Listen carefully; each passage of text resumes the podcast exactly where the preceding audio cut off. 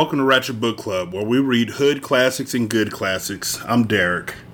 916-633-1537, wretched and ratchet at gmail.com, Ratchet Book Club on Twitter, Ratchet Book Club on Facebook. According to this, I have two chapters left in this book, and so I'm gonna zoom through this. I mean, I'm not gonna zoom through it, but I'm I'm finishing this today.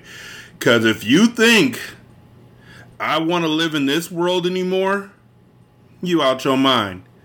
Like I'm really disappointed in everybody in this book. His siblings. Um, the only good people in the book were, it seems, Leslie, Leslie's parents, and Jess, and and and um, also the teacher, uh, Miss Edmonds. Miss Edmonds seemed like a good person, and Maybelle. Everybody else, like, was this what the 70s was like? Is this what the 60s were like, where nobody cared about anybody but themselves? Like, where boys were just expected to just be ranch hands and never given any sort of sympathy or empathy? Is that what this is about? I don't agree with it. I don't like it. I don't mess with this. This is. I read a book for the adults called Whoreson. And it was frustrating in a completely different way in that the man was doing horrible things to women. He was a pimp. And he was doing horrible things to women. And in the end, he just got away scot free. And I was furious. I'm furious in this book because nobody is nurturing this kid. Nobody is. Nobody even cares like I feel like his parents now kind of want to care, but they don't even know how because it's out of their character to care. They're so beaten down and so impoverished that they don't even know. Like they treat him like he's Cinderella 99% of the time. And so this 1%, they're just like, let's give him pancakes.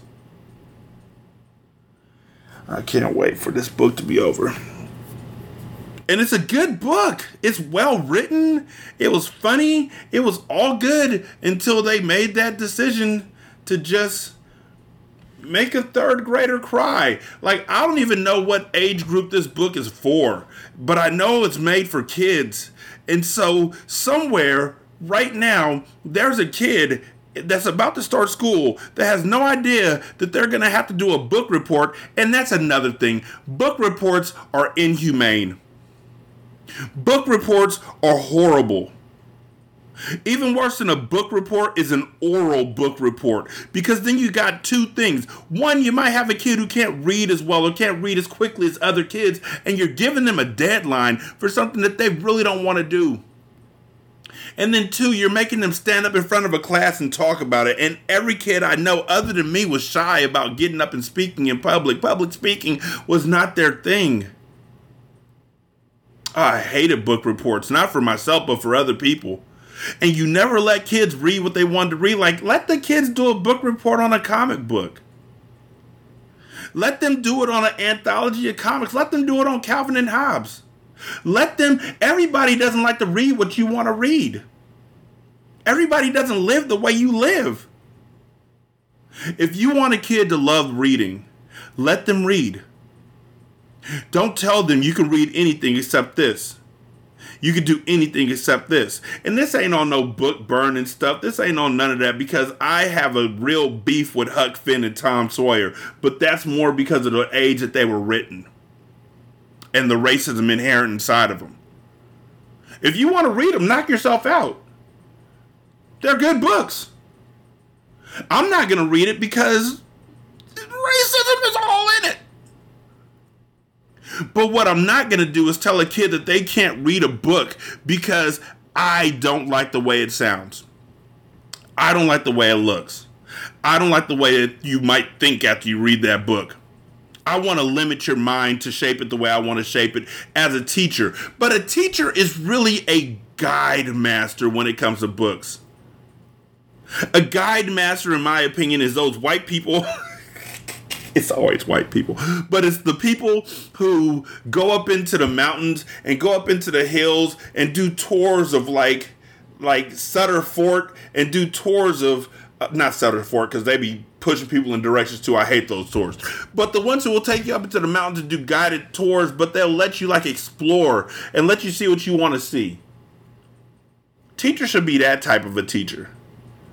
Like everything does not have to be this is it or it's nothing, and making every kid read the same book. Like really, there's a book called Hatchet that I've never read, but I know about it because we were supposed to read it, and I didn't. I did not. That was the one book report where I took the zero. I took the balloon. Oh, no worries about that. I ain't reading that. You know why I'm not reading it? Because it didn't appeal to me.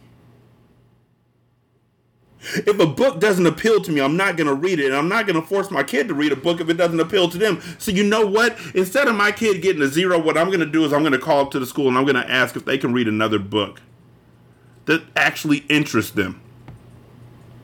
You're not going to take the joy of reading away from kids on my watch. No, sorry, Bob. Anyway, back to this book that I'm really trying to avoid. Even though the sad part already happened. I mean, what else can they do to me? Stone me? Chapter 12 Stranded. They walked slowly across the field and down the hill to the old Perkins place. There were four or five cars parked outside. His father raised a knocker. Jess could hear PT barking from the back of the house and rushing to the door. Hush, PT, a voice which Jess did not know said. Down. The door was opened by a man who was half leaning over to hold the dog back. At the sight of Jess, PT snatched himself loose and leapt joyfully upon the boy. Jess picked him up and rubbed the back of the dog's neck, as he used to when PT was a tiny puppy. I see he knows you, the strange man said with a funny half smile on his face. Come in, won't you? He stood back for the three of them to enter. They went into the golden room, and it was just the same, except more beautiful because the sun was pouring through the south windows. Four or five people Jess had never seen before were sitting about, whispering some, but mostly not talking at all. There was no place to sit down, but the strange man was bringing chairs from the dining room. The three of them sat down stiffly and waited, not knowing what to wait for. An older woman got up slowly from the couch and came over to Jess's mother. Her eyes were red under her perfectly white hair. I'm Leslie's grandmother, she said, putting out her hand. Is she really, though? I mean, my mom's a grandmother, and she's so. Let's see, my mom is in her 60s, but she still looks like she's in her 40s. And so, no white hairs have shown up on her head at all.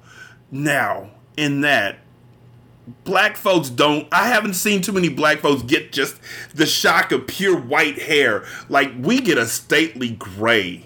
Like it's beautiful. It's beautiful. Black women are beautiful yo. Like oh just that hair that they get when they're mm, mm, mm, mm. but i've never seen i've seen like one old black person with white hair and they're like 86 Black folks go bald before they let their hair go white. Man, I just thought about that. Also, black grandparents look like they're 40, but really they're 60. White grandparents, I mean, look, grandparents in themselves. If my father was 22 when he when I was born and my mother was 21 when I was born and I'm now 21, 22, and I'm having my own kid, then they would be um, about 43, 44 when they become grandparents. Maybe 50. That's not old. That's not white hair age. What are we talking about? Leslie is a fifth grader. What are we talking about? You know what? Never mind. It doesn't matter. Let's get through this. Thank you for coming, she said. Then she turned to Jess. You must be Jess, she said. Jess nodded. Leslie, her eyes filled up with tears. Leslie told me about you. For a minute, Jess thought she was going to say something else. He didn't want to look at her, so he gave himself over to rubbing PT, who was hanging across his lap. I'm sorry. Her voice broke. I can't bear it. The man who had opened the door came up and put his arm around her. As he was leading her out the room, Jess could hear her crying. He was glad she was gone. There was something weird about a woman like that crying. It was as if the lady who talked about Polydent on TV had suddenly burst into tears. It didn't fit. He looked around at the room full of red eyed adults. Look at me, he wanted to say to them. I'm not crying. A part of him stepped back and examined his thought. He was the only person his age he knew whose best friend had died. It made him important. The kids at school on Monday would probably whisper around him and treat him with respect, the way they had all treated Billy Joe Weems last year after his father had been killed in a car crash. He wouldn't have to talk to anyone if he didn't want to, and all the teachers would be especially nice to him. Mama would even make the girls be nice to him. He had a sudden desire to see Leslie laid out. He wondered if she were back in the library or in Millsburg in one of the funeral parlors. Would they bury her in blue jeans? Or maybe that blue jumper and flowery blouse she had worn Easter? That would be nice. People might snicker at the blue jeans, and he didn't want anyone to snicker at Leslie when she was dead. Bill came into the room. PT slid off Jess's lap and went to him. The man leaned down and rubbed the dog's back. Jess stood up. Jess. Bill came over to him and put his arms around him as though he had been Leslie instead of himself. Bill held him close, so that a button on his sweater was pressing painfully into Jess's forehead. But as uncomfortable as he was, Jess didn't move. He could feel Bill's body shaking, and he was afraid that if he looked up, he would see Bill crying too. He didn't want to see Bill crying. He wanted to get out of this house. It was smothering him. Why wasn't Leslie here to help him out of this? Why didn't she come running in and make everyone laugh again? You think it's so great to die and make everyone cry and carry on? Well, it ain't. She loved you, you know. He could tell from Bill's voice that he was still crying. She told me once that if it weren't for you, his voice broke completely. Thank you, he said a moment later. Thank you for being such a wonderful friend to her. Bill didn't sound like himself. He sounded like someone in an old mushy movie. The kind of person Leslie and Jess will laugh at and imitate later. Boo hoo, you were such a wonderful friend to her. He couldn't help moving back, just enough to get his forehead off the stupid button. To his relief, Bill let go. He heard his father ask Bill quietly over his head about the service. And Bill answering quietly, almost in his regular voice, that they had decided to have the body cremated and were going to take the ashes to his family home in Pennsylvania tomorrow. Cremated? Something clicked inside of Jess's head. That meant Leslie was gone. Turned to ashes. He would never see her again. Not even dead. Never. H- how could they dare? Leslie belonged to him more to him than anyone in the world. No one had ever even asked him. No one had even told him. And now he was never going to see her again, and all they could do was cry. Not for Leslie. They weren't crying for Leslie. They were crying for themselves. Just themselves. If they cared at all for Leslie, they would have never brought her to this rotten place. He had to hold tightly to his hands for fear that he might sock Bill in the face. He, Jess, was the only one who really cared for Leslie. But Leslie had failed him. She went and died just when he needed her the most. She went and left him. She went swinging on that rope just to show him that she was no coward. So there, Jess Aarons. She was probably somewhere right now laughing at him, making fun of him like he was Miss Myers. She had tricked him, she had made him leave his old self behind and come into her world. And then, before he was really home in it, but too late to go back, she had left him stranded there, like an astronaut walking about on the moon. Alone. I just realized he's going through the steps.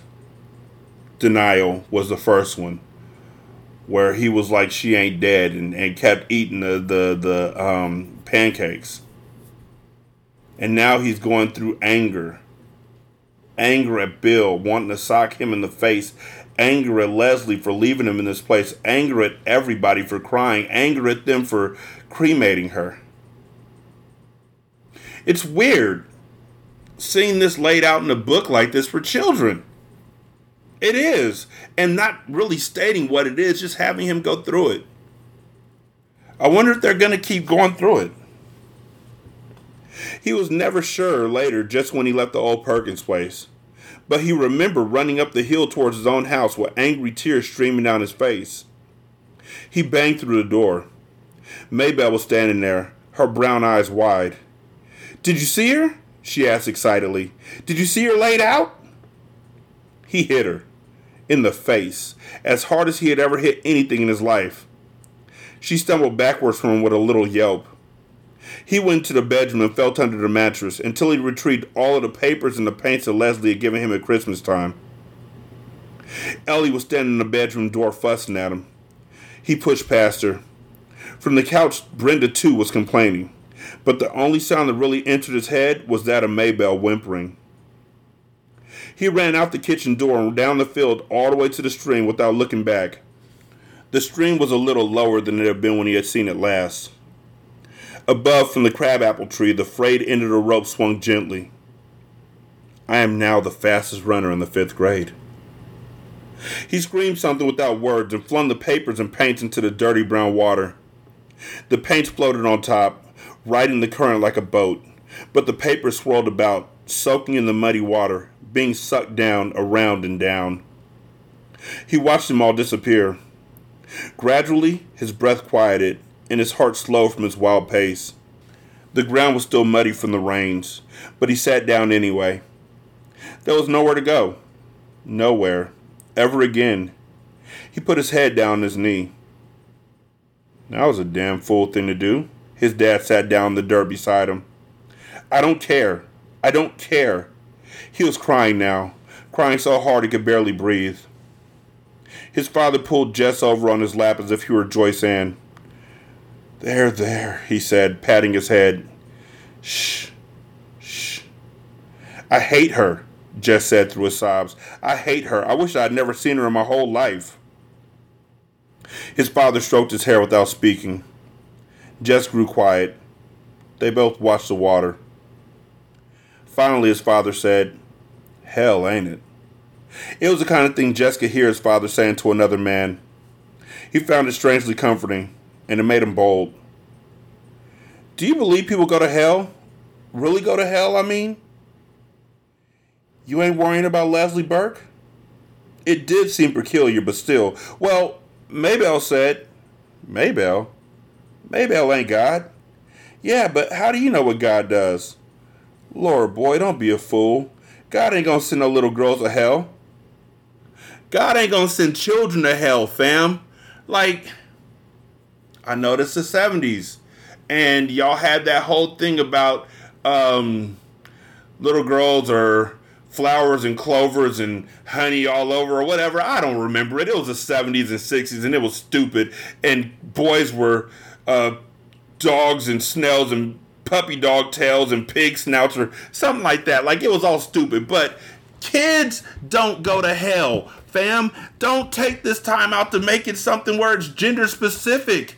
Kids are too pure to go to hell. You have an opportunity to reach your son, and I'm sure you will as soon as I start reading this again. But we really got to break away from it, fellas you really got to break away from the thought of if you have a daughter, she is your world, and if you have a son, then you have to build him up to be strong and tough and hard. Why don't you build him up to be better than you? In all aspects. And if that aspect includes you being a if that aspect includes you giving him the freedom and the peace to be open and honest about his emotions and open and honest about his fears and his worries and about what goes through his head and what he thinks, so be it. Let that kid cook. Stop saying that girls are to be protected and boys are not, that their feelings are to be protected and boys are not, because that's not how this works. You need to be an advocate for your child. You need to be the one person that they can turn to in the storm and know that you will cover them. Yes, they run to their mother for love, but they should be able to run to you as well. Why is there why is it so that kids run to their moms and not to their dads for love? It's not their mom. It's not that their mom is saying, I will give you more love or I will provide you more comfort or I will do this, that, and the third. What are we doing as men that is letting the kids know that they need to go to their moms to find the support that they need? And how can we fix that? That's what we need to examine. That's what we need to work on. We are failing our kids. We are failing our sons. You are literally standing in front of your children showing more love to one person because of their gender. And also, stop sexualizing your daughters. Black men, I see you in posts all the time putting up pictures of your daughters putting up pictures of your daughters who might be biracial because for some reason you have a hatred of black women and black skin. So you have a biracial daughter with somebody who's Filipino or somebody who is white or somebody who is Mexican, and you are posting a picture of them with hearts and making it seem like you love them so much, but it's weird. It is like some of those pictures, y'all know what I'm talking about if you're on social media, are just a little bit over the top. It's not the pictures, it's the caption you give them. Oh, just like her mama. Oh, she gonna be killing them. Oh, she too beautiful for words. Like, I don't know. I don't know. I'm sure white men do it too. I just don't have proof of it because I don't hang out with a lot of white men uh, that I see. I don't go into white father groups. Let's put it like that. I don't go into white father groups and see white fathers posting up pictures of their kids. I'm in the black fathers group. I see what y'all do. I see it. Also, I'm proud of myself that I still haven't cussed. He had never in his life thought of Leslie Burke as a little girl, but still, God was sure to. She wouldn't have been 11 until November. They got up and began to walk up the hill. I, I didn't mean that about hating her, he said. I don't know what made me say that. His father nodded to show he understood. Everyone, even Brenda, was gentle to him. Everyone except Maybelle, who hung back as though afraid to have anything to do with them. He wanted to tell her he was sorry, but he couldn't. He was just too tired. He couldn't just say the words. He had to make it up to her, and he was too tired to figure out how. That afternoon, Bill came up to the house.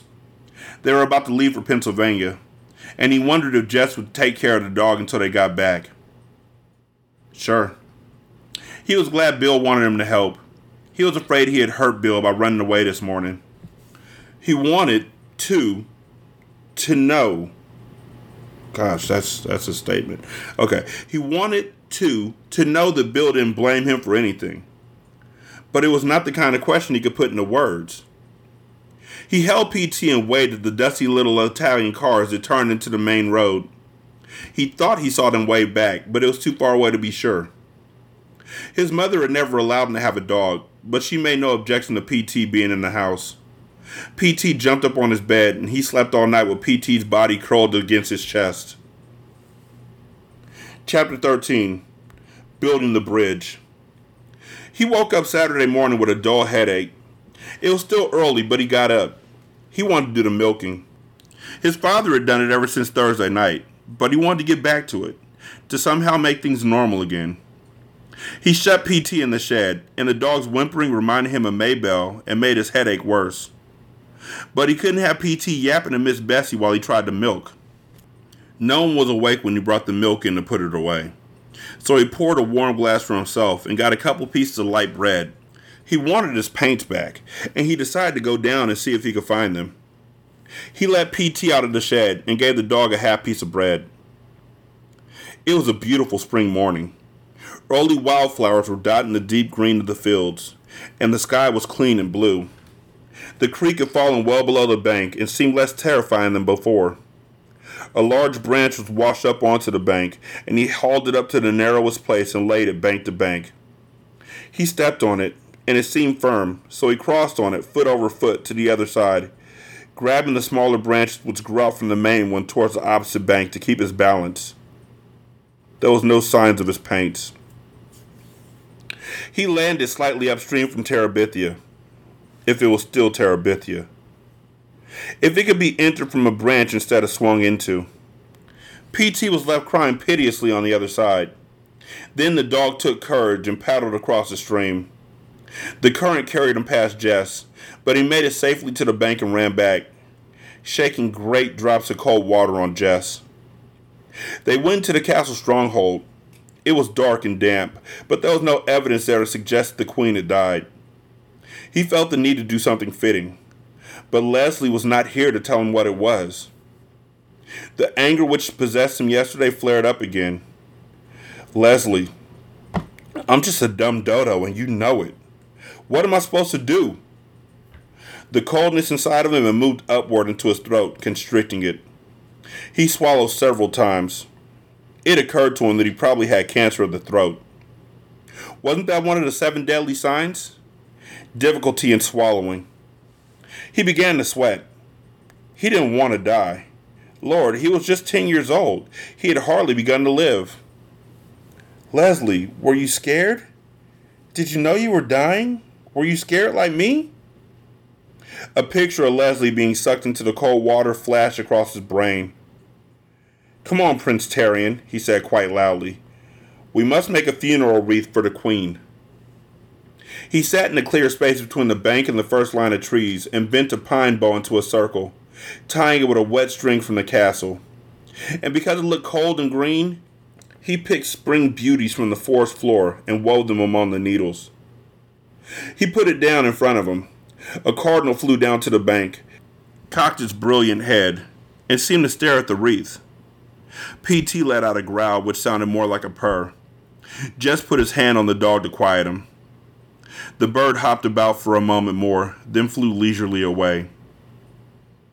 It's a sign from the spirits, Jess said quietly. We made a worthy offering. He walked slowly, as part of a great procession, though only the puppy could be seen, slowly carrying forward the queen's wreath to the sacred grove. He forced himself deep into the dark center of the grove and, kneeling, laid the wreath upon the thick carpet of golden needles. Father, into thy hands I commend her spirit. He knew Leslie would have liked these words. They had the ring of the sacred grove in them. The solemn procession wound its way through the sacred grove homeward to the castle. Like a single bird across a storm cloud sky, a tiny piece winged its way through the chaos inside of his body. Help! Jesse, help me! A scream shattered the quiet. Jess raced to the sound of Maybelle's cry. She had gotten halfway across on the tree bridge and now stood there grabbing the upper branches, terrified to move either forward or backwards. Okay, Maybelle. The words came out more steadily than he felt. Just hold still. I'll get you. He wasn't sure the branch would hold the weight of them both. He looked down at the water. It was low enough for him to walk across, but still swift. Suppose it swept him off his feet. He decided for the branch. He inched out on it until he was close enough to touch her. He'd have to get her back to the home side of the creek. Okay, he said. Now, back up. I can't. I'm right here, Maybelle. You think I'm going to let you fall? Here. He put out his right hand. Hold on to me and slide sideways on the thing. She let go of her left hand for a moment and then grabbed the branch again. I'm scared, Jesse. I'm too scared. Of course you're scared. Anybody would be scared. You, you just got to trust me, okay? I'm not going to let you fall, Maybelle, I promise you. She nodded, her eyes still wide with fear, but she let go of the branch and took his hand, straightening a little and swaying. He gripped her tightly. Okay, now, it ain't far. Just slide your right foot a little way, then bring your left foot up close. I forgot which one is right. The front one, he said patiently. The one closest to home. She nodded again and obediently moved her right foot a few inches. Now, just let go of the branch with your other hand and hold on to me tight. She let go of the branch and squeezed his hand. Good. You're doing great. Now slide a little ways more. She swayed but didn't scream, just dug her little fingernails into the palm of his hand. Great. Fine. You're all right. The same quiet, assuring voice of the paramedics on emergency, but his heart was bongling against his chest. Okay, okay. A little bit more now. When her right foot came at last to the part of the branch which rested on the bank, she fell forward, pulling him down. Watch it, Maybelle! He was off balance, but he fell, not into the stream, but with his chest across Maybelle's legs, his own legs waving in the empty air above the water. Whew! He was laughing relief. What you trying to do, girl? Kill me? She shook her head a solemn no.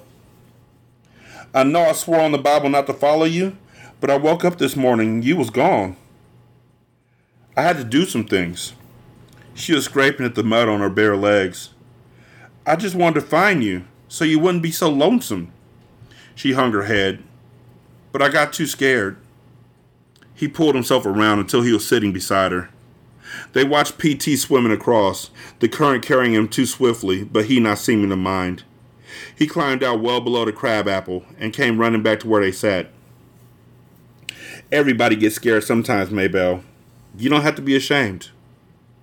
He saw a flash of Leslie's eyes as she was going into the girls' room to see Janice Avery. Everybody gets scared. PT ain't scared. And he even saw Leslie. It, it, ain't the same for dogs. It's like the smarter you are, the more things can scare you. She looked at him in disbelief. But you weren't scared. Lord, Maybelle, I was shaking like jello. You're just saying that. He laughed. He couldn't help being glad she didn't believe him. He jumped up and pulled her to her feet. Let's go eat. He let her beat him to the house. When he walked into the basement classroom, he saw Miss Myers had already had Leslie's desk taken out of the front of the room. Of course, by Monday, Jess knew, but still, but still, at the bus stop, he looked up, half expecting to see her running up across the field, her lovely, even, rhythmic run. Maybe she was already at school. Bill had dropped her off, as he had done some days when she was late for the bus. But then, when Jess came into the room, her desk was no longer there. Why were they all in such a rush to be rid of her? He put his head down on his own desk, his own body heavy and cold. He could hear the sounds of the whispers but not the words. Not that he wanted to hear the words. He was suddenly ashamed that he had thought he might be regarded with respect by the other kids, trying to profit for himself from Leslie's death. I wanted to be the best, the fastest runner in the school, and now I am. Lord, he made himself sick. He didn't care what the others said or what they thought, just as long as they left him alone, just so long as he didn't have to talk to them or meet their stares. They had all hated Leslie, except maybe Janice. Even after they had given up trying to make Leslie miserable, they had kept on despising her, as though there were one of them worth a nail on Leslie's little toe. And even he himself had entertained the traitorous thought that he might now be the fastest. Miss Myers barked the command to stand for the allegiance. He didn't move. Whether he couldn't or wouldn't, he didn't really care. What could she do to him after all? Jesse Aarons, will you step out into the hall, please? He raised his leaden body and stumbled out of the room. He thought he heard Gary Fulcher giggle, but he couldn't be sure. He leaned against the wall and waited for Monster Mouth Myers to finish singing Oh Say Could You See and join him. He could hear her giving the class some sort of assignment in arithmetic before she came out and quietly closed the door behind her. Okay, shoot. I don't care. She came over so close to him that he could smell her dime store powder. Jesse? Her voice was softer than he had ever heard it, but he didn't answer. Let her yell. He was used to that. Jesse? She repeated. I just want to give you my sincere sympathy. The words like a Hallmark card, but the tone was new to him. He looked up into her face, despite himself. Behind her turned up glasses, Miss Myers' narrow eyes were full of tears. For a minute, he thought he might cry himself. He and Miss Myers standing in the basement hallway, crying over Leslie Burke. It was so weird he almost laughed instead. When my husband died, Jess could hardly imagine Miss Myers ever having a husband. People kept telling me not to cry, kept trying to make me forget. Miss Myers loving, mourning. How could you picture it? But I didn't want to forget. She took her handkerchief from her sleeve and blew her nose. Excuse me, she said. This morning when I came in, someone had already taken out her desk. She stopped and blew her nose again. It we I never had such a student. In all my years of teaching, I shall always be grateful. He wanted to comfort her.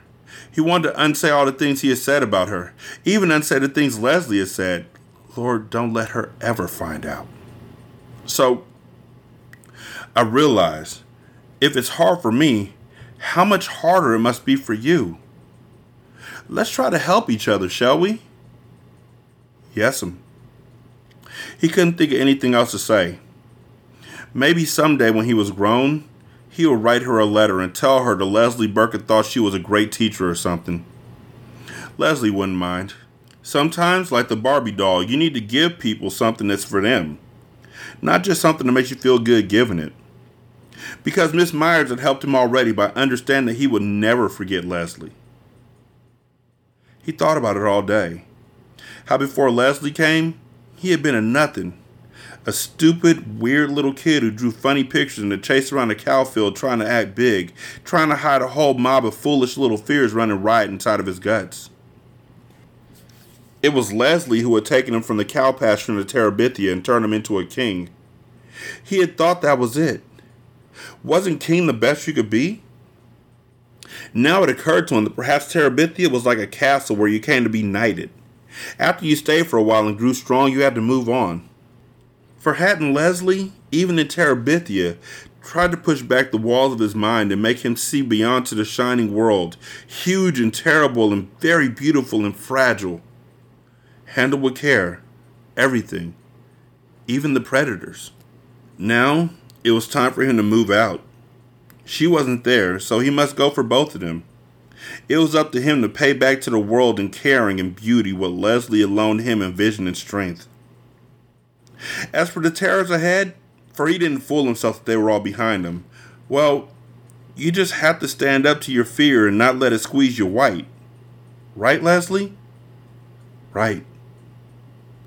Bill and Judy came back from Pennsylvania on Wednesday with a U-Haul truck. No one ever stayed long in the old Perkins place. We came to the country for her sake. Now that she's gone, they gave Jesse all of Leslie's books and her paint set with three pads of real watercolor paper. She will want you to have them, Bill said. Jess and his father helped him load the U-Haul. In noontime, his mother brought down ham sandwiches and coffee. A little scared the Burkes wouldn't want to eat her food, but needing, Jess knew, to do something. At last, the truck was filled, and the Aarons and the Burkes stood around awkwardly, no one knowing how to say goodbye. Well, Bill said, if there's anything we left that you want, please help yourself. Could I have some of the lumber on the back porch? Jess asked. Yes, of course. Anything you see. Bill hesitated, then continued. I meant to give you PT, he said, but he looked at Jess, and his eyes were those of a pleading little boy. But I can't seem to give him up. It's okay. Leslie will want you to keep him. The next day after school, Jess went down and got the lumber he needed, carrying it a couple boards at a time to the creek bed. He put the two longest pieces across at a narrow place upstream from the crabapple tree, and when he was sure they were as firm and even as he could make them, he began to nail on the cross pieces. What you doing, Jess? Maybelle followed him down again as he had guessed she might. It's a secret, Maybelle. Tell me. When I finish, okay? I swear on the Bible I won't tell anybody. Not Billie Jean, not Joyce Ann, not Mama. She was jerking her head back and forth in solemn emphasis. Oh, I don't know about Joyce Ann. You might want to tell Joyce Ann sometime tell Joyce Ann something that's a secret between you and me? The idea seemed to horrify her. Yeah, I was just thinking about it. Her face sagged. Joyce Ann ain't nothing but a baby. Well, she wouldn't likely be a queen first off. You'd have to train her and stuff. Queen? Who gets to be a queen? I'll explain it when I finish, okay? And when he finished, he put flowers in her hair and led her across the bridge, the Great Bridge in the Terabithia, which might look to someone with no magic in him like a few planks across a nearly dry gully. Shh, he said. Look. Where? Can't you see him? He whispered. All the Terabithians standing on tiptoe to see you. Me? Shh. Yes. There's a rumor going around that the beautiful girl arriving today might be the queen they were waiting for. Okay, so I'm gonna read this first because there's a author's note. Forty years after Bridge Bridget Terabithia, I'm gonna read this first, and then you know. Forty years ago, I thought that no one outside of my husband and four children would understand Bridge Bridget Terabithia. It had grown out of the worst year of our life together. My cancer and the tragic death of our son David's best friend Lisa. With fear and trembling, I carried one of my first ten copies of Lisa's mother. To my enormous relief and everlasting gratitude, the Hill family embraced my little story. In 1977, it hardly mattered to me if anyone else did. But somehow, miraculously, the Newbery Caldecott Committee in 1978 did. I remember turning away from the podium after my speech to see that the CEO Thomas Y. Crowell was wiping his eyes. My first thought was that I had badly disgraced the company.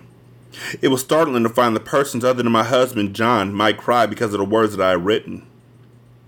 Now, 40 years later, it is deeply humbling to know that people of all ages, speaking a multitude of languages and living all over the globe, have read my stories. There were the inner city children in Dublin who were scandalized their lunchtime milk actually came from a cow and didn't originate in tiny sanitized boxes. The children in Australia who wrote to ask what Twinkies were. The children everywhere who want to know why, why, why did Leslie Burke have to die? There was a Chinese child who needed to tell me about the death of her own best friend, her only friend, and how Jesse had given her the strength to go on. The child in the psychiatric hospital who would not speak or even show emotion until the college student who was a nighttime counselor read him Bridge at bedtime and they shed tears together. That night, the child decided that he would begin to write books. And through the books his young counselor helped him publish, his psychiatrist and his parents were finally able to hear what the boy had locked up in his tortured young soul. There was a child who found out her family's dark secrets were suddenly the gossip of all her classmates, and only got through the most horrible time of her life by remembering Leslie's advice to Janice Avery. To pretend she didn't know what anyone had said or where they had gotten such a crazy story, and that everyone would forget about in a week. And there was a young adult who wrote to say that when, as a 10 year old, she read about Leslie and Jesse and saw how they refused to play the gender role society had assigned them, it had saved her from self hatred and helped her to accept herself. How could I have imagined such responses? In the beginning, I thought hardly anyone would understand or embrace my strange little story. But it's not my story. It has been mine from the day it was published. Bridge to Terabithia belongs to readers who, over these 40 years, have taken it to their hearts and made it their own. I'm very grateful. Katherine Paterson. So, Bridge to Terabithia, I think, hit me harder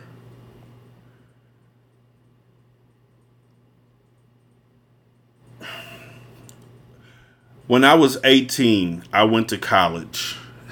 Kids should never go to college at 18. We're not ready to go away. It's like being an adult in the biggest of terms. Like not only you're an adult, but you're fully responsible for yourself on your on on your parents' bill. Of course, they're they're charging you huge amounts of money to show that you can be mature. And most more often than not, we're we're not. I didn't know study habits. I didn't know anything like that. I went to school strictly to fail. That was. I didn't know you didn't schedule classes at 8 a.m. and you definitely didn't schedule statistics and psychi- psychology at 8 a.m. And, and 10 a.m. back to back, and you never scheduled three hour classes. I didn't know that. I didn't know that you didn't schedule six classes for yourself in the first semester of college because you took six classes all the way through high school, so why not? I didn't know that. Nobody told me. I was destined to fail. I didn't know that my roommates and I wouldn't get along because my roommates were also selfish little kids like I was. I didn't know. So I came home for Christmas break. Went back to California because I was in Ohio. And I came back to California and I was loving every moment of it. And I was staying with my mom and, and my pops and uh, we went to visit my grandmother, and we were at my grandma's house. Christmas Eve. I remember that vividly. We're at her house Christmas Eve. We were having a celebration, and my grandma got the newspaper, the Sacramento Bee. and I was reading the Sacramento Bee on Christmas Eve, and I opened the page. It's Christmas Eve, 1998, I want to say. And saw that my friend had died in a car accident.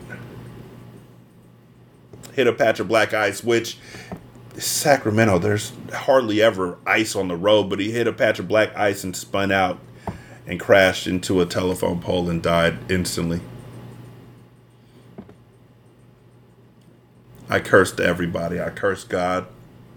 Stopped talking to God for years. Cursed God, cursed my parents, cursed them for making me come back home so I could, if I hadn't come back home, he would have lived forever. Bargained with people.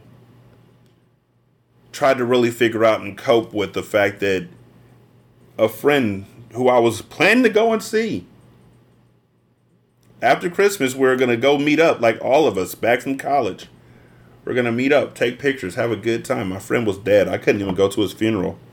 Not because I couldn't go to his funeral. I mean, I, I can't do funerals. I, I can't. The crying and the histrionics and everything, I can't do it.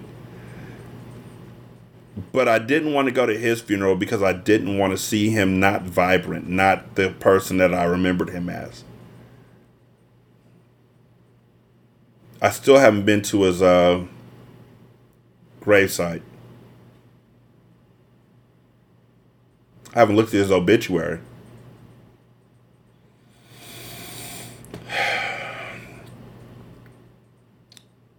Death is a funny, funny, whimsical thing. Like, you find out so much more about yourself after you die.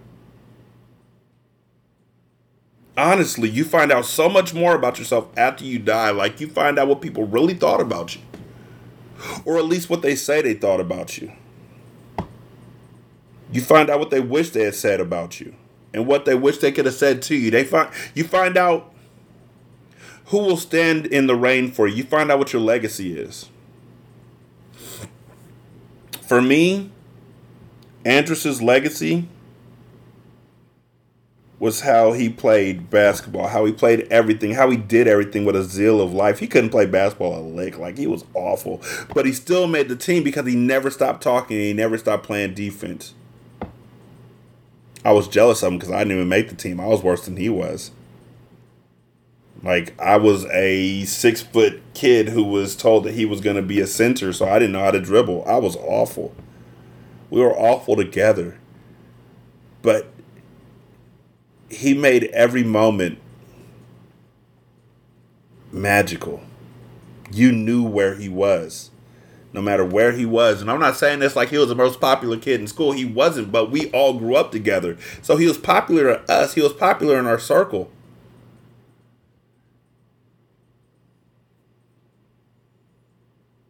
When he died, I didn't talk to his mom. I didn't talk to my friends.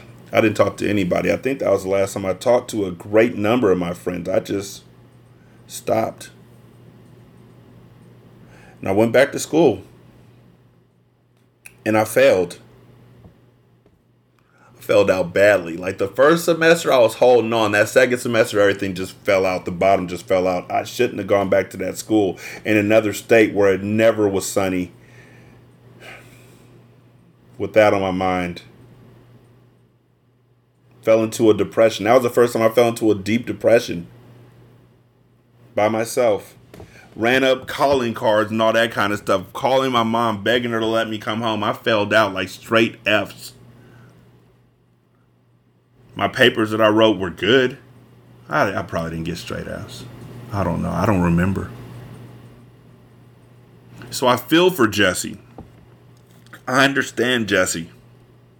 But what I also see is the fact that we, as kids, and maybe as adults, took on that myopic role like nobody else is mourning like I'm mourning. Why aren't they mourning like I'm mourning? Why aren't they doing this like I'm doing this?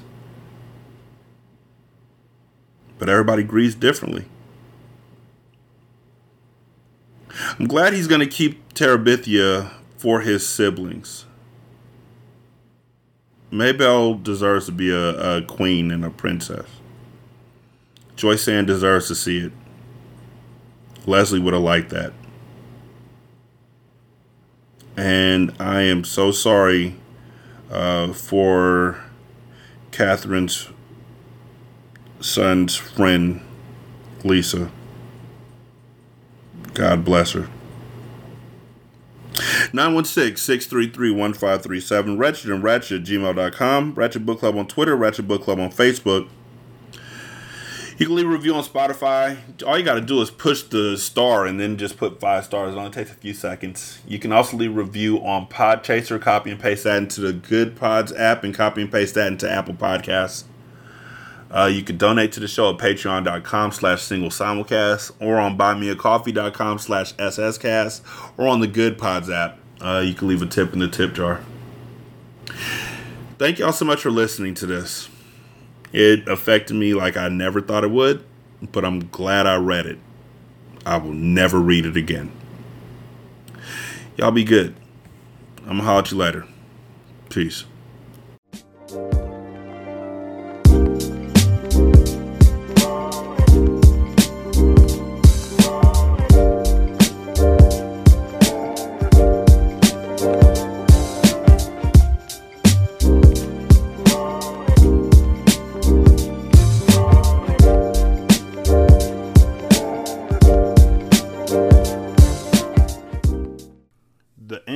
And outro to Ratchet Book Club is by That Kid Garan, and it's called Goodbyes. You can email him at tkgbeats94 at gmail.com for more information on how to lease this beat. This is Single Simulcast.